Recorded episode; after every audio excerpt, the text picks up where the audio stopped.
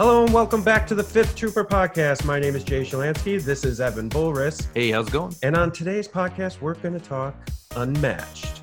And joining us from Restoration Games is Brian and Noah. Do you guys want to uh, maybe do a little introduction of yourself? I'll have Brian go first. Uh, yeah, sure. Uh, my name is Brian Neff. I am an in-house developer at Restoration Games. Uh, I call myself an in-house time traveler because um, a lot of times I'm working on games that were released before I was born. Um, Excellent. Uh, yeah. um, but that's not the case for Unmatched. Um, uh, we have been working pretty heavily on Unmatched for the past nine months, um, and it's been a really, really great time. Uh, so yeah, that's me. All right, Noah, you're up. Hello, everyone. Uh, my name is Noah, and I've been doing game design for nearly five years now. I am another uh, fellow time traveler over at Restoration Games. We do a lot of work on some really fun stuff. Uh, and I guess the one that we're talking about right now is Unmatched. So it's interesting about the time traveling because when you took that pause before your years, I thought you were going to say fifty. the way the way you really like stared into the distance, you're like uh, five years. um, so that's actually a good point uh, that you brought that up. So what um, was this unmatched based on a previous game system, or was this something completely? Because I think I have a. Was it Jedi Power Battles? Is that uh, Star Wars Epic Duels? That's um, okay. Is That's yeah yeah is is sort of um, it's it's a soft remake of Star Wars Epic Duels. Um, Epic Duels was a little bit more um, of its time. It had sort of a roll and move thing, and um, you know was was all about having these sort of cool heroes that you would play with. Um, obviously, that one was based on Star Wars, uh, and so um, you know, sort of pulling that out and modernizing it a little bit came gave us Unmatched. Hmm. Yeah, just for a little bit of exposition, uh, Restoration Games as a company, we take uh, old, out of print, uh, no longer being published games, give them a little bit of a shine for new, uh, a, a, new, a new era um, and modern design sensibilities. Usually update the art a little bit, and then we release them back into the world to be enjoyed by a new generation. This is a game that uh, actually Brian and I probably would have been the right age. We just weren't yeah, just playing it, games yeah. at that yeah, point. Yeah, yeah, yeah. yeah. But uh, this is probably one of the most recent offerings that has been reincarnated. A lot of the other stuff is significantly older. Mm. But so when when uh, like one of the things I wanted to ask was the the team up with Mondo like because the artwork in this is Dude, freaking amazing. amazing. Like every card's a movie poster. Yeah, right. it's funny and, you mentioned that. Because, yeah. yes, yes, uh, that's right. Um, and I, you know, I think it's it's it's brilliant. And and one of the things I love talking about on our podcast, especially, is because I'm a, I'm an artist, and so I love talking art. And so the question that I'm trying to get to, long ways around here, is how much does the art or the IP influence the game for you guys when you're developing and building it versus do you already have like an idea of and then you try to find something that fits into that like game mechanic uh, so you know as as an artist um, and sort of as a fellow creative uh, it's it's a collaborative experience for sure mm-hmm. um, a lot of times we end up doing game design first and then getting art off of the ground after that um, and so just sort of how the schedules work out that way. Uh, Jason, who is our art director, um, and Lindsay, uh, who is our sort of production superhero, are uh, involved in the process very, very early um, as far as getting cool card names and, and like finding cool effects. And, and they're both much, much more art brained, you know, than I am. Um, but they do an incredible job interfacing with, you know, a, a bunch of different artists. Do you find yeah. you Go ahead, Noah. Uh, just to just to clarify the process a little bit, the very early on in the process, the first thing that we know is the characters that we're going to be making, mm-hmm. uh, and then as we begin roughing in what the decks are looking like, and we're starting to think about play testing, once we're satisfied with the direction and general composition of the deck, that's when we bring in uh, whoever we're going to be uh, choosing to have do the all the illustrations, Mhm. and we have a, an actual list of concepts that we can start handing them. But the selection of the artist actually happens about concurrently with our initial deck design. We say, okay, well, we're going to be doing the Invisible Man and Dracula and Sherlock and Jekyll and Hyde. As soon as we know that, we know the theme of, of what we're going for, Yeah. and our art uh, direction team can immediately start looking for artists that are going to deliver a an aesthetic that really complements it. So even before we know what we're having them draw pictures of, we know who we're having them draw pictures of, so we can at least start the search. Yeah. And once we really have a more coherent deck list, um, we can actually start giving them details about okay, we'll draw them in this position, in this position, and they need to be doing this. and sometimes some, sometimes it's agonizing because we'll get like a like a box front six months before we get to see any cards or anything like Yeah. that and we're just oh it's so cool Yeah. is there is there ever a moment in the collaboration where let's say uh, an artist comes back with something that maybe maybe you guys just you know you you just didn't think of and they come back with like a cool pose or like a look or feel for for the art that maybe ha- maybe makes you take a look back at the mechanic and go oh what if we did this or what if we added this or or has that ever happened that way? Uh, we've had a couple of experiences where, you know, we see a we see a cool picture and um, or a cool pose. Uh, usually, it happens from the box art um, Mhm. Yeah. because a lot of the times, uh, by the time cards are getting drawn and things like that, we already have like our total design lockdown, and we're Yeah. you know we're basically putting on pictures to send out to a printer. Um, but yeah, like a, a lot of times, you know, at least once that I can think of, we've see we've said like oh that's such a cool pose for that character on the box art how do we how do we translate that into a card how do we make this this this awesome thing that they can do Yeah, So- sometimes we'll be getting back early sketches while we're still making mid-tier revisions where we can Mhm. still sometimes swap out a card or fully change the effect because we just need to. Um, that card wasn't working for whatever reason, and Yeah. it's just time to make a change. If we have art at that point, uh, especially for that card that needs to get the boot, we will absolutely try to make the new card still match that art. We don't want to waste anyone's effort. Um, the other thing that I personally love is being surprised uh, by the art that the artists are delivering. We don't do any of the art direction, which means we don't generally, uh, with some exceptions for for specific cards, have any idea what the card is going to look like until we get to see it.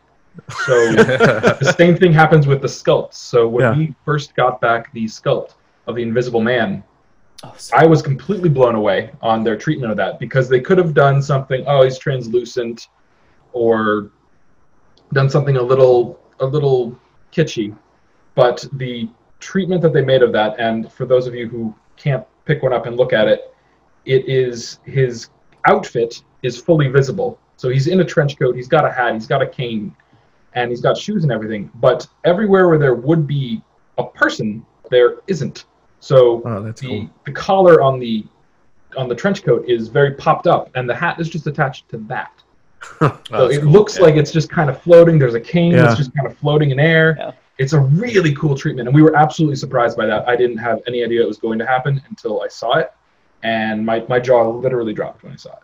So we definitely have space to be surprised. Sometimes we have the opportunity to work that into design, but I still love seeing all the art. Yeah, I mean that's oh, that that you know. So Evan and I, when we approach stuff, it's kind of like I come from all the design and like business side, and he comes from the like game mechanics side. And it's I like I I literally could talk to you guys all day about the art. So I'm gonna have one more question, and then I'm gonna let Evan All right. ask some uh, some some actually play questions. So my the next question I had was, let's say um, you know you're trying to since the art is coming later how do you get into maybe the voice and the feel of a character? Like what kind of preparation do you guys do what, when building out the mechanics and and what what that deck and what that character are going to do in order to to make sure that when it's on the table it feels like you know bruce lee for instance? Sure. Um, so, sometimes it's, uh, you know, it, you mentioned earlier we have this sort of partnership with Mondo, um, and it's it give, it puts us in a really interesting situation because sometimes we're doing, um, uh, public domain characters and and that sort of stuff, and sometimes we're doing these these licensed characters. Mhm. And so, sort of a, a first design meeting often looks really really weird um, when we go and do it because sometimes it's reading, you know. Thousand year old poems to get card names, and sometimes it's like watching Jurassic Park on loop five times in a row. You know, so we, we end up with a lot of these really weird situations where we're like, oh man, like what's a what's a really cool old timey word for stabbing someone? And then like the very next conversation we have is like, how do you spell a raptor sound? I don't know how to spell that. Um, so it's really interesting. A, a lot of it is going back to the source material of whatever we're doing, and um, you know, really, really taking a critical eye at the things that pop, the things that would sound good, Yeah. um, you know, the things that would feel good, and and embodying those characters that way. Yeah. Cool.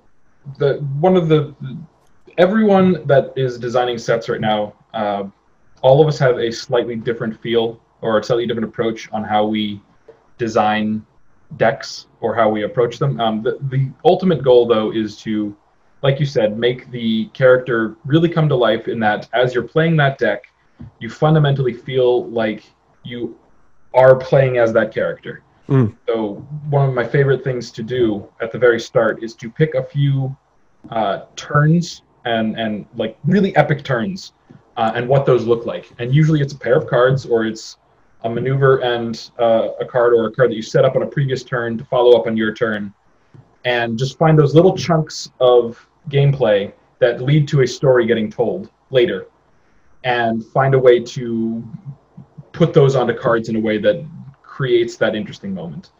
Um, and sometimes that doesn't work, and it's back to the drawing board a couple times. But usually, what I like to try to do is start from those story moments and work backwards. So I find a cool thing that's going to happen, and then I work on making it happen.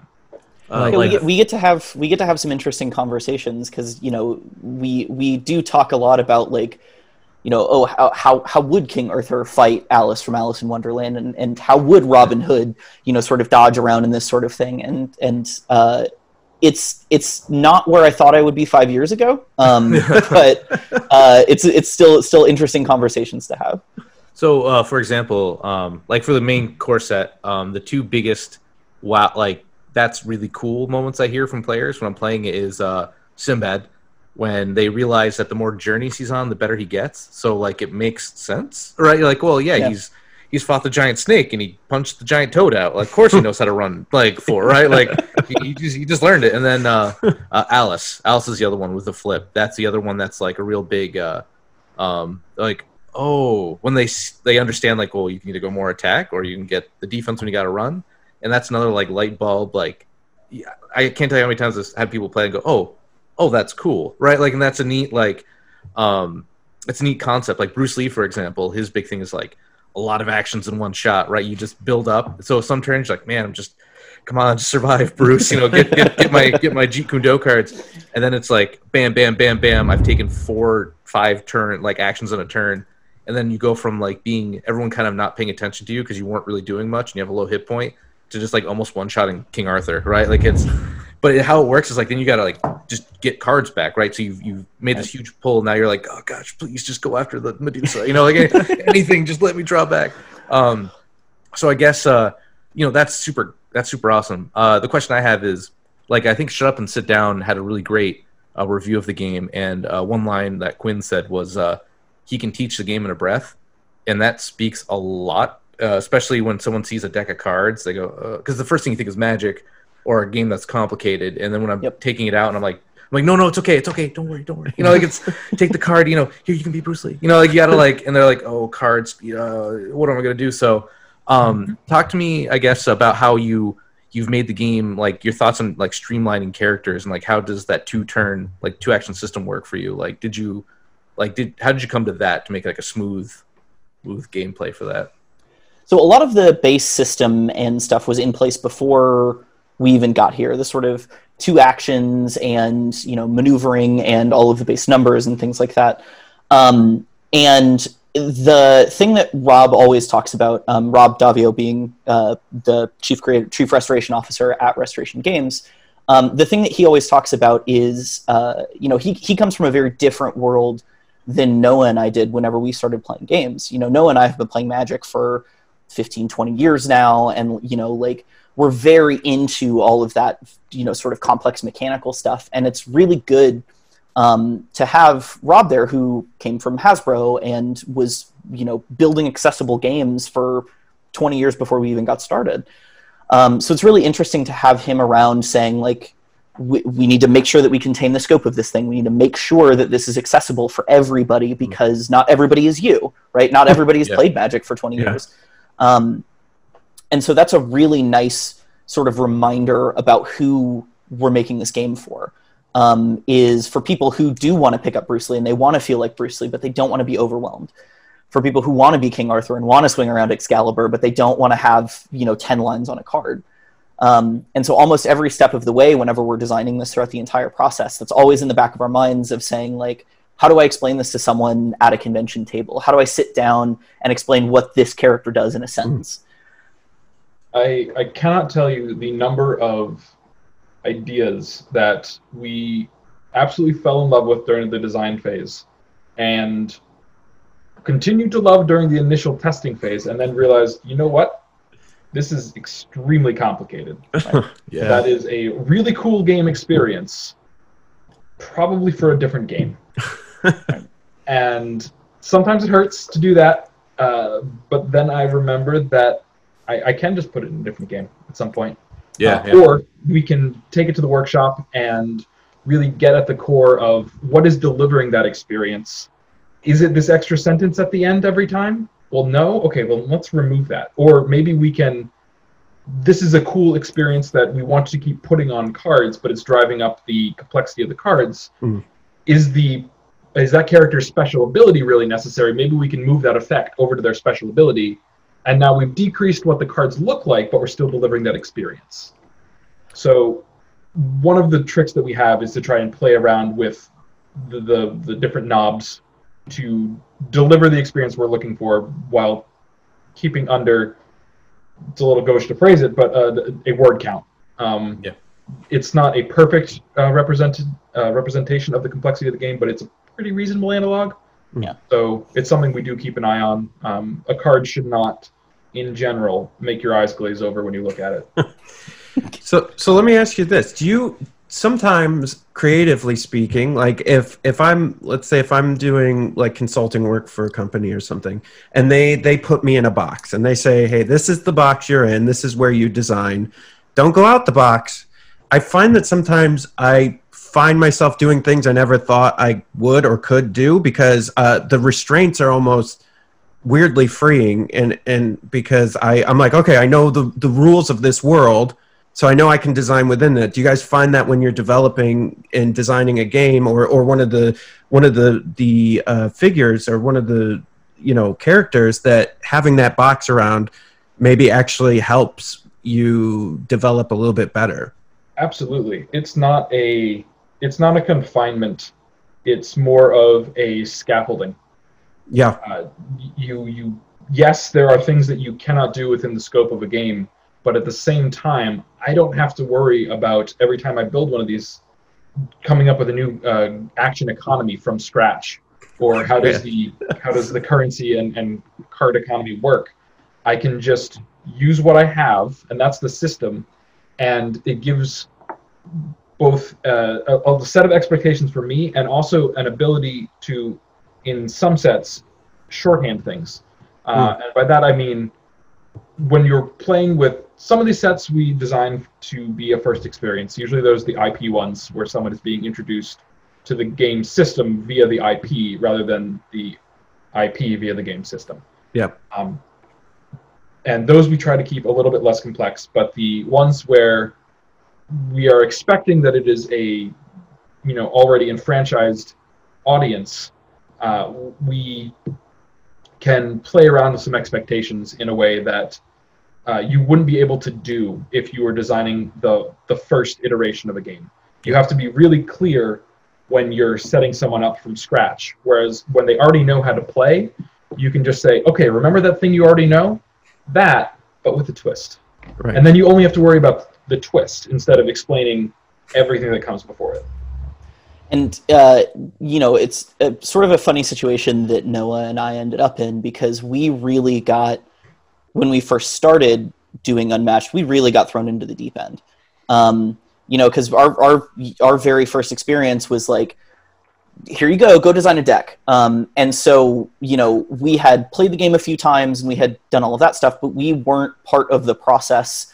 You know, before the decks that we first started working on. Um, and so uh, you know we broke a lot of rules. We broke all of the rules of unmatched like in our first couple of drafts. And you know it was, a, the rules. yeah it was, it's a really good way to learn the rules. And and so it's it, it was it was an interesting experience for both of us at the beginning to just say you know let's feel out this room by tearing down all of the walls and then let's rebuild the walls because now we know why the walls are there. Um, and you know so we we sort of worked backwards into a lot of the design constraints that you're talking about um, in a really interesting way where we got to say you know oh it, it now we know what an action means. Now we know what a card means. Now we know what Right. your opponent discarding a card means and all of that sort of stuff. And we sort of backed into it in a way that now when we break those rules we sort of know why we're doing it. Hmm um, and that's really what makes the characters interesting is you know e- each character you know has a set of rules about them and then where they break the rules and where they're different is what makes them interesting right Not all of the characters can have four actions in a turn. Bruce Lee can because of the cards in his deck, and that makes him feel different than everyone. Right. So all of these restrictions that you put into the game allow they are restrictions, but they allow uh, on the same token a, a measure of power to be felt for each character because now you are doing a thing that no one else can do or that very few other characters can do, and that lets you feel more powerful. So the the restrictions can can be restricting, but they they have a very nice payoff as well. Well, and it's yeah, because like in the real world, we have gravity. We all understand that gravity is a rule that we all follow. We don't have a choice. So when you see someone like LeBron James dunk, you're like, "Whoa, what?" like I didn't even know we were capable of that. And so I like I like thinking about it that way, where you know this is a fictional world, but it has rules that you know the characters, and when they break them, like you said, it's just that much more exciting because then you're like, oh snap, like yeah, he's special. Mm-hmm. it's an interesting system where every character feels kind of busted.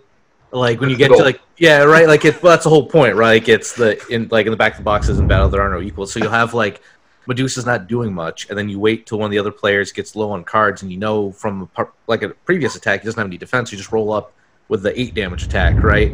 And they, they they take the card and they read it and they look at you and they read you know they're like they're like how does this like how is this fair? And I'm like yo sorry like it's uh yes, one of the rules of unmatched is that yeah, right. It's just not it's just what it is. Like if you had one of the any because all the characters have um. So for example, the listeners, if you haven't looked at any of this, um, there's cards that are kind of universal between all the fighters that I've seen. Anyway, like uh, um, like skirmish, I think is one. It's not a perfect one to one, but yeah, there are Yeah, cards that are more common or at least shared among multiple decks. Yeah, and so you kind of get a feeling like there's one that says like, "Hey, cancel all text on your card."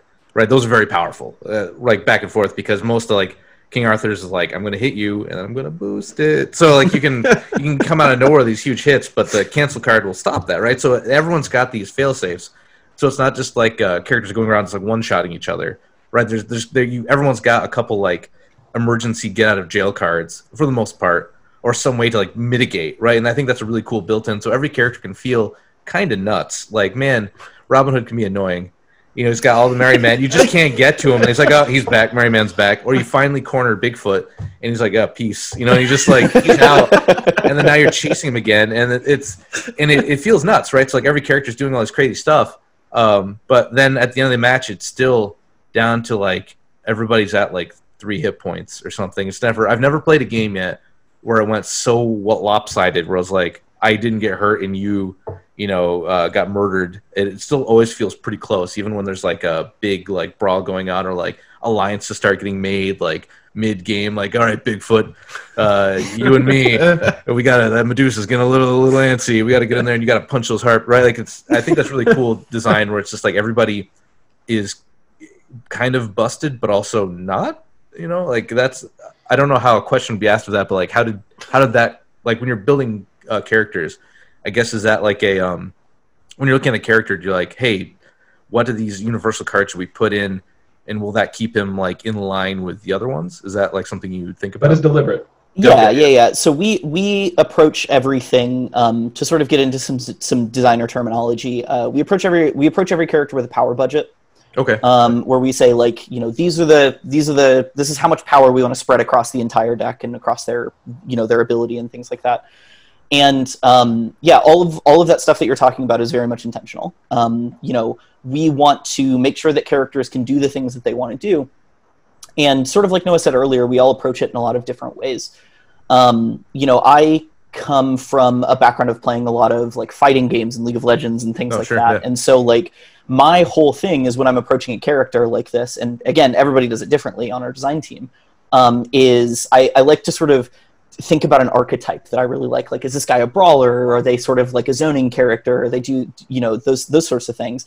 And then, you know, look at what that experience looks like. And then the very next thing that I like doing is I like designing a signature card, which is, you know, what is that oh wow moment? You know, Medusa has Gaze of Stone, King Arthur has Excalibur, like the moment that really makes you feel like you're playing that character.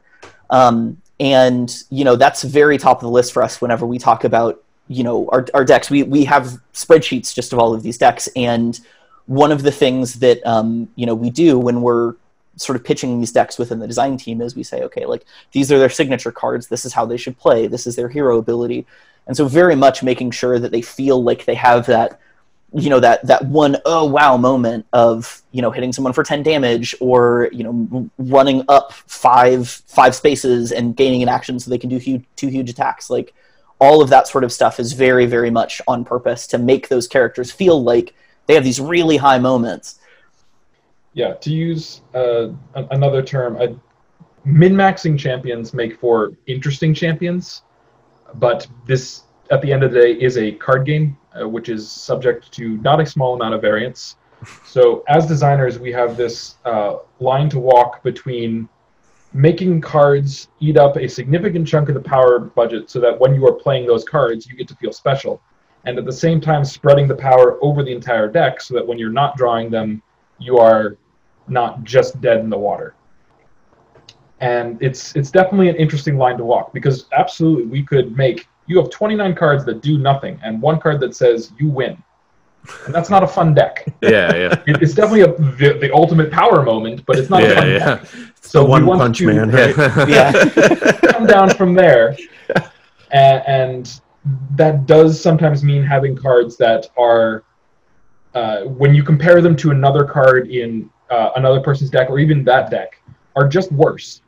But that's deliberate and intentional and allows us to make other cards just better. So here's a here's a weird question. When when working on something, let's say like Jurassic Park, when you're working on it in your head, do you ever get freaked out and go, "Holy crap, this is Jurassic Park! like I need to make sure, like I don't screw this up."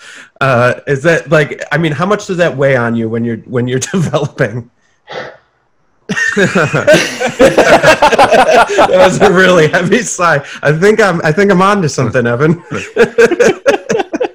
it it is definitely a different experience working with uh, intellectual property than it is working with blank slate or, or open source material. And it, it's not that, oh no, the pressure's on externally so much as I'm a fan of Jurassic Park. Yeah. I don't want to screw it up for my own conscience, not not because that there's someone else. Literally, it's their job to say, "Hey, that's not Jurassic Park." Right. and and that's fine with me.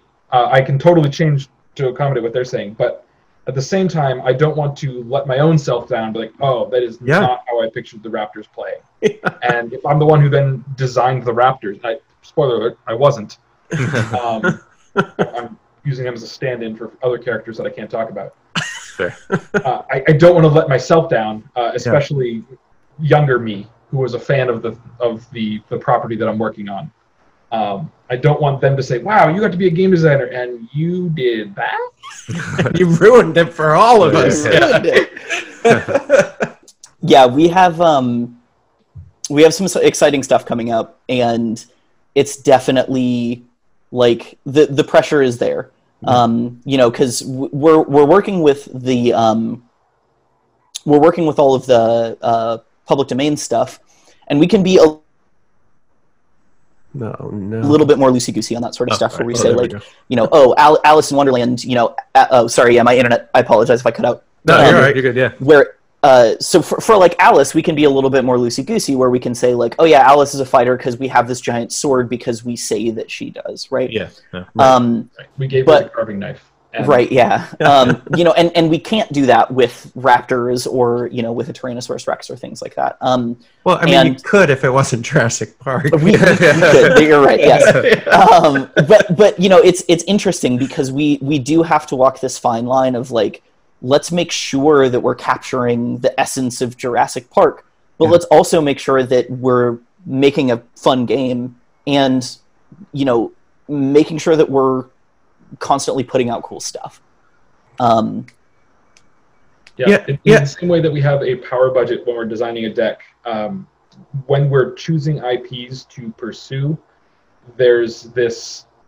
We have to keep that in mind. Mm, There are definitely IPs out there that, yeah, it'd be awesome to work with them, but no one in that in, in that IP is even remotely in the correct power level.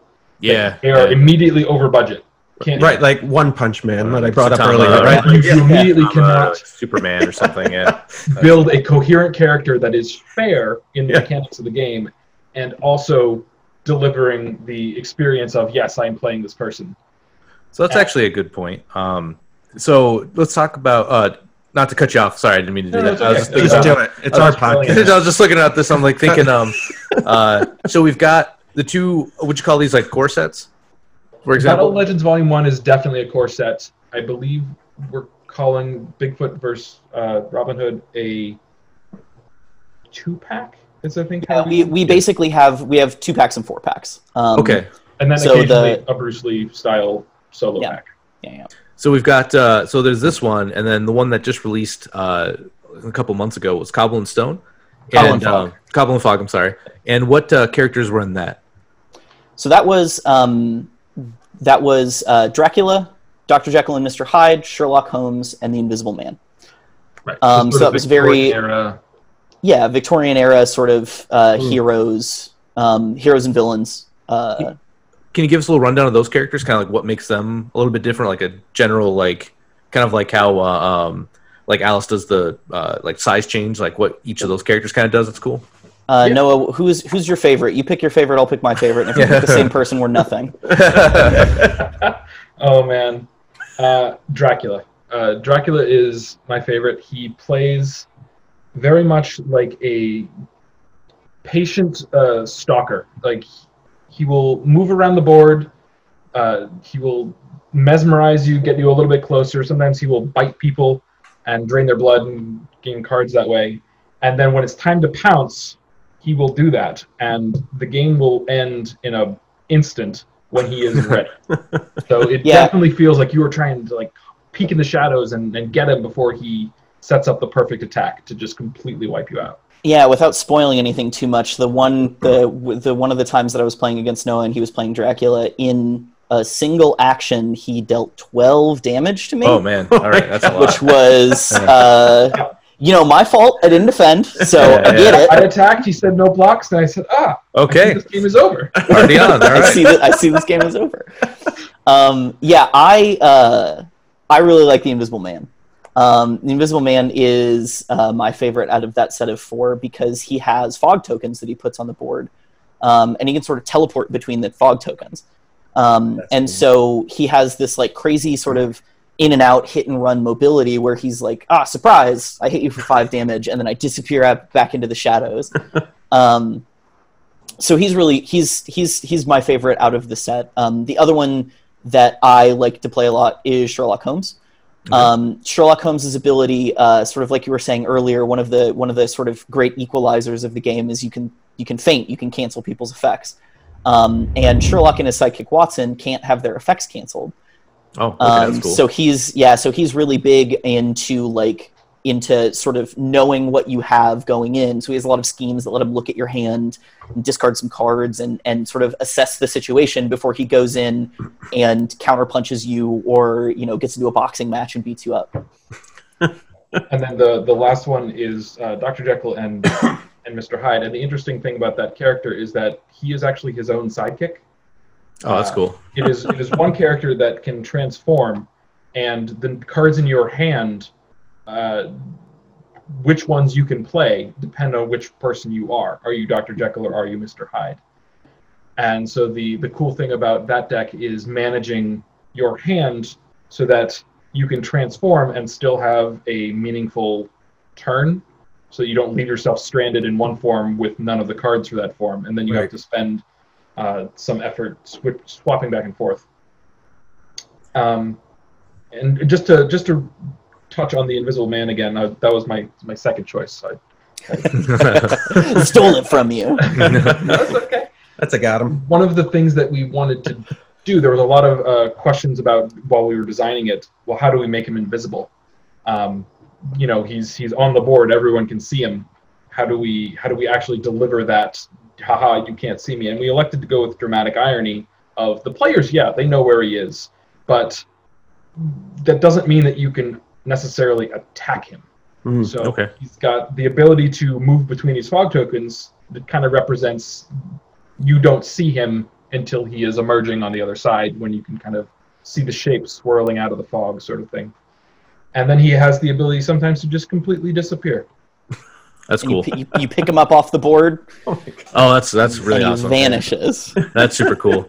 Um, and the other one we don't have here today is uh, the Jurassic Park set, which is super awesome. Um, so what what do those two war bands play like?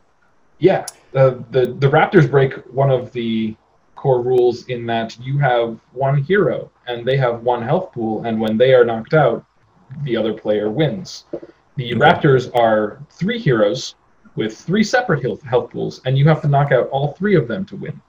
Okay, that's cool. Uh, and they they get a benefit the, the longer that they stick around the, they get a benefit from grouping up and being together but you actually have to defeat all of them in order to win and they take up different spots so that's the Yeah. rule that they break and i really like the way that they play um, they're tricky to play correctly but they're really rewarding when you do Yeah, the Raptors are, are, are pack hunters, and um, I think they came across really well. And the other person is uh, Muldoon, one of the mercenaries, the InGen mercenaries um, from Jurassic Park, and he is a, uh ranged character who puts traps on the board.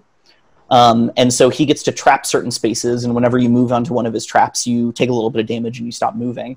Um, and so you he's moving yeah, yeah, yeah. And you stop moving. That's the important part.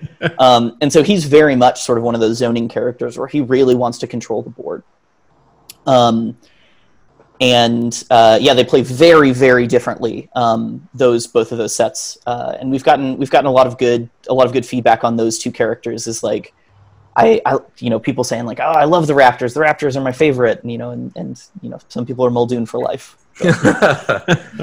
well, my dream was just to have Bruce Lee just go like go ham on some Raptors and just start up like going nuts, punching them all out. Um, yeah, one of the things uh, I've been starting to do too is I start looking. So like the uh, the sidekick tokens, um, like I get like you can't have a Merlin miniature as well in there and keep the cost at like you know like MSRP. So I, I'm already like looking around for like that doesn't quite look like a Merlin miniature. Like we're already like I've got my group of friends are like, what? Can we get a Jabberwock miniature? So we're already looking to like kind of like uh uh glam the game up. I guess is like with Yeah, we love miniatures. that Yeah, Yeah. because we like it adds like like have a Merlin figure on there is just really cool. So we're already like fooling around. We're like, well, where can we find harpies? You know, so we're looking like Dungeons and Dragons miniatures. We're like, well, what can we do to get these on there? Because we really like it's a game that uh you can play for like ten minutes or you can play for like two hours and just mix up everything. And I think that's super cool. And like we're really the group of uh, all the boards. Uh, what I failed to mention too is all the boards are double sided. So you get two maps out of each game, Mm. and that's super cool. Um, the the two player ones um, are like a two v two, uh, one v one map generally, and the uh, four are um, generally four players can like get on there and have enough room to to maneuver around. But each game you have, like you can use the one from the first game, all the characters from the second set, right? Like there's so interchangeable. And that's really cool. It Yeah. reminds me of uh, Talisman a little bit like that. we we're lucky enough to have a a really really active community. Um, we have a very active Discord. You know, uh, people on BGG are you know talking and, and active, and it's really really great to see because people they they do things like that. We have a guy on our Discord who you know went and went into Blender and modeled out a Merlin mini and 3D printed it and painted Oh, it and like did all this other. Yeah. stuff. Yeah, and I'm like, man, you're more talented. You're way more talented than I am. You know, because like all of these people who are going in and doing amazing paint jobs and, and all of this stuff it's it's it's fascinating to see um, and you know just a, a absolute shout out to everyone in the unmatched community you know if you're listening to this um, is it's it's excellent to see you take you know take take what we've done as a starting point and sort of run with it um, and that's actually a decent segue do you mind if i segue into into a plug real fast I Yeah, do. go for it. Yeah. um, so Just yeah, yeah, yeah, whatever, yeah, good. Yeah. Uh, so we are one of one of the things that we're doing right now is um, we are running an unmatched design contest, um, and so if you feel like, and obviously the two of you are welcome as well. Well, Um, if you feel like you have, uh, you know, a really cool idea for a character or something like that, um, we have all of the stuff up on our website, restorationgames.com. Um, and you can go in and uh, get a, a link to a Google Sheet that'll give you everything you need to sort of design your own deck. Um, and again, we have people on the Discord that are like passing ideas back and forth and all of that sort of stuff. And uh, in the end, we're going to pick four winners, um, and we're going to print their decks into an unmatched four pack. with, with Um, Oh, that's awesome. But That's awesome. Yeah, yeah, yeah. We're gonna we're gonna we're gonna do a development pass, but like Yeah, we're I was some- I was gonna be like, I got some ideas. If I could get 'em- yeah. let's uh let's hear them. I'll point you to this Google sheet. Um, yeah. So Yeah, I, I mean, it's been hap- Oh, sorry. Oh, I was just gonna say it's it's it's been amazing to see like you know people who are so excited about this game, you know, submit these crazy ideas that like like I, I characters. Like, I'm not gonna talk about them because I I want to I want to make sure that those people you know have their ideas intact. But like characters that I've never even heard of, where I like had to go to Wikipedia and like search them. I'm like, oh, that's so cool, and then go down a Wikipedia hole for half an Oh hour. yeah, yeah, yeah. It's awesome. One thing that's been happening ever since we released the very first set was people would come up to us and say, "Hey, have you thought about doing so and so?" And we immediately wanted to interact with that in a positive way. So on our on our website, there's a place where you can submit suggestions for characters. No further thing, but we decided to really amp that up, and that's why we have this contest. So if you have a character, not only can you uh, suggest it, but you can explain why it's a good idea by building us a deck and we'll take a look at it and be like, you know what? There's something there. And you know, it's it's really cool to help, be able to give back to the community in that way. Um, Yeah. Well, and I think it makes it makes everyone feel like they're part of it. Right? That's that's what as people who play games and who are fans of all this IP, like all we've ever wanted was just to be part of it, Yeah. right? Like you like I want to go see dinosaurs or I want I want to hang out and eat some uh, magic food that makes me change sizes in Wonderland. Like you know, I mean that's all that's all any of us want. So that's I think that's really cool. So what's the website again just so everybody knows? It is Restoration restorationgames.com. RestorationGames.com. All right. Well, I think One more time, that that's Restoration Games. no more plugs. Throw the microphones off. Cut them off, Evan. um, I, I mean, I think that that's good. What do you Yeah, think, Evan? I think it's good. All right. Well, Brian, Noah, thank you so much for joining us. We really appreciate No, it. No, definitely, man. It was awesome. Thank you. Join us next week for another edition of the Fifth Trooper podcast. This has been a Fifth Trooper production.